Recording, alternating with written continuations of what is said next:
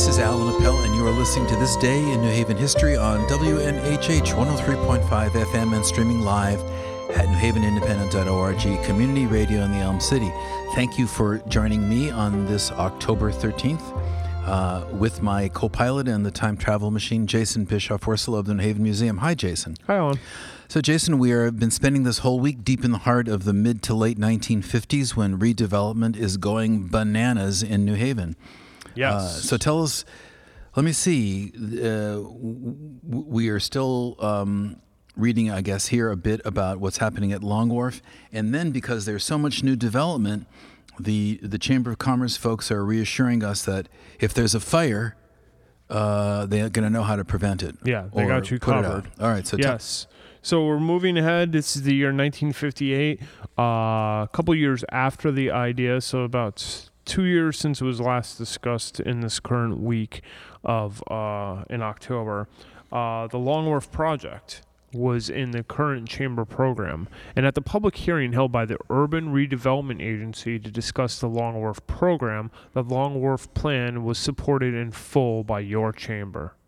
President Gerald G. Hotchkiss, appearing for the Chamber, pointed out that the plan contains several proposals originally made in the Chamber's 10 point program. These proposals were relocation of the produce market, check that was done. yes, Right. development of land on the west side of the harbor, west of the Connecticut Turnpike, as a warehouse and wholesale distribution center. That's the Long Wharf Food Terminal. Yes.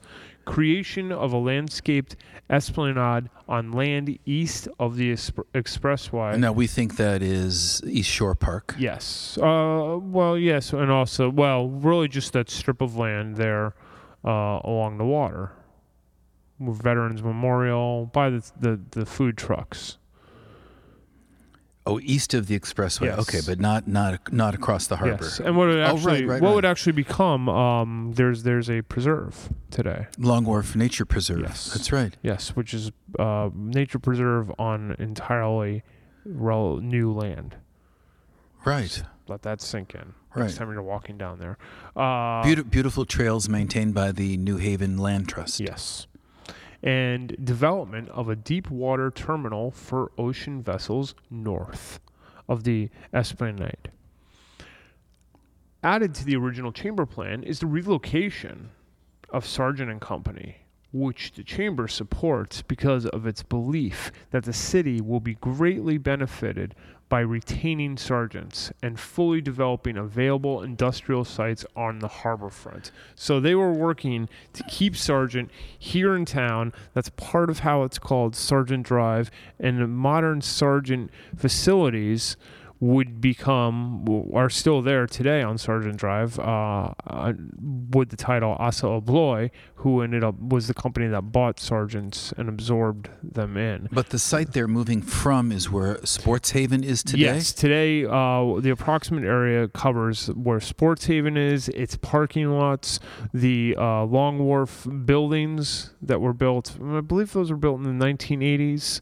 Finally, uh, thereabouts. Uh, I want to say they were completed about then. The office buildings, the parks there, um, the the restaurant that's located down there. So that was all part of the Sargent campus. I mean, it, it was a massive complex by that point. Right. And so the complex again was uh, they were giving new facilities, and they were in order to keep them here uh, as uh, a local business and industry vital to New Haven's economy.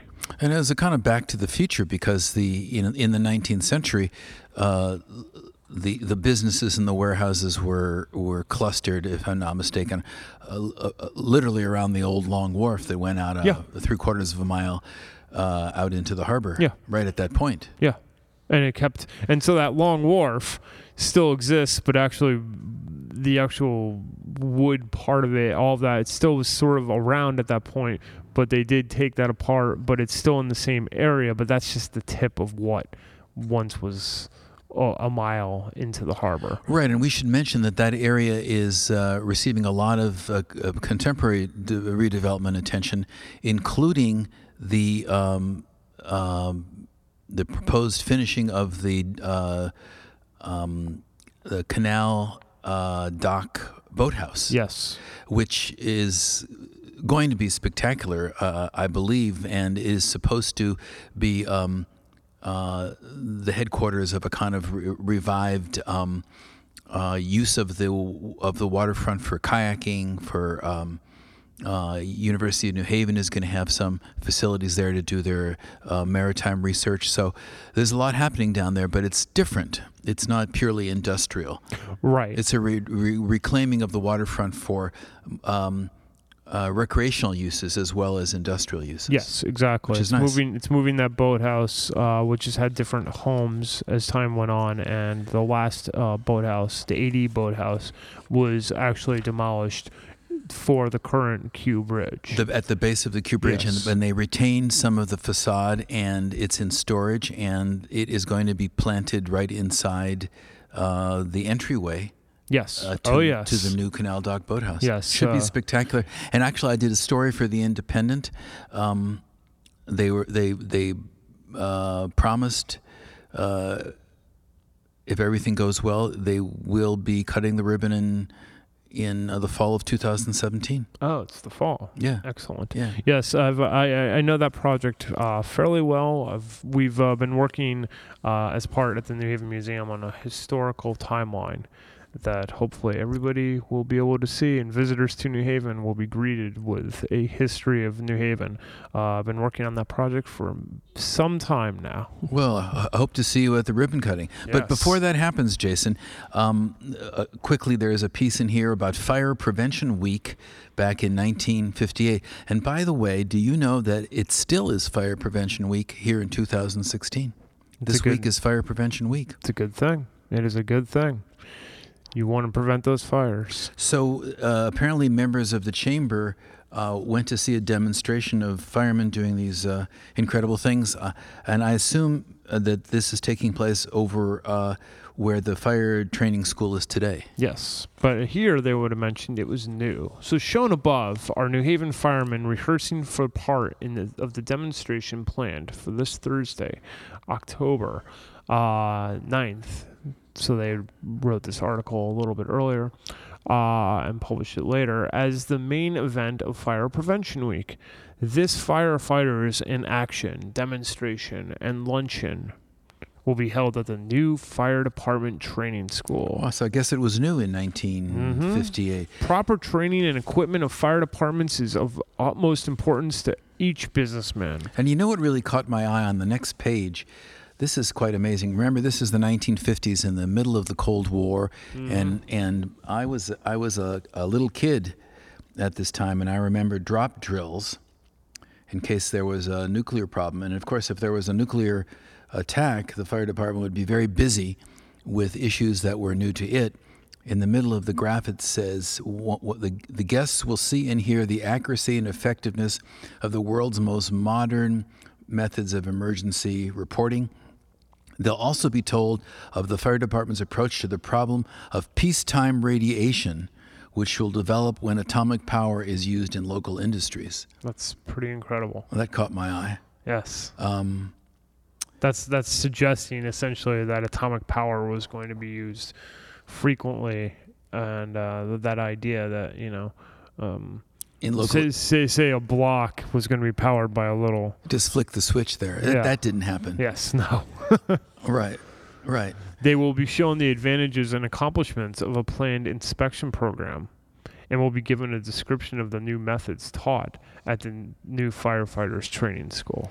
Well, Jason, I actually got curious about Fire Prevention Week, and I owe you a, one beer at Ordinary for knowing the, the first year of the car rentals. But turns out Fire Prevention Week was was was was um, inaugurated as a result of the terrible Chicago fire, and it's been going on since 1871. That makes sense. and that also probably helped to uh, make fire departments more regulated and official as well. Because again, the fire departments, it's similar to police departments throughout the country, kind of began as community groups. Volunteer And- companies, yeah, right? Yeah, and then eventually became more uh, more official and and obviously regulated and and um, and part of uh, the city services and, and local services.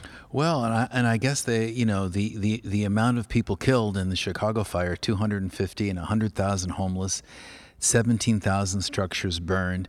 Uh, you know, maybe the fire department took looked at this and said, "My God, uh, our job should be as much preventing as yes. in putting out when right. they occur." So that was it, it, it, interesting to think about when they that that those events uh, help them re uh, rebalance their mission. Right. Yeah, yes. Very interesting. Well, Jason, thank you very much for uh, taking us back to our uh, early fire training and uh, to the activities at Long Wharf back in 1958. We have one more time travel uh, sortie to make tomorrow into the year 1959 here on this day in New Haven history. See you then.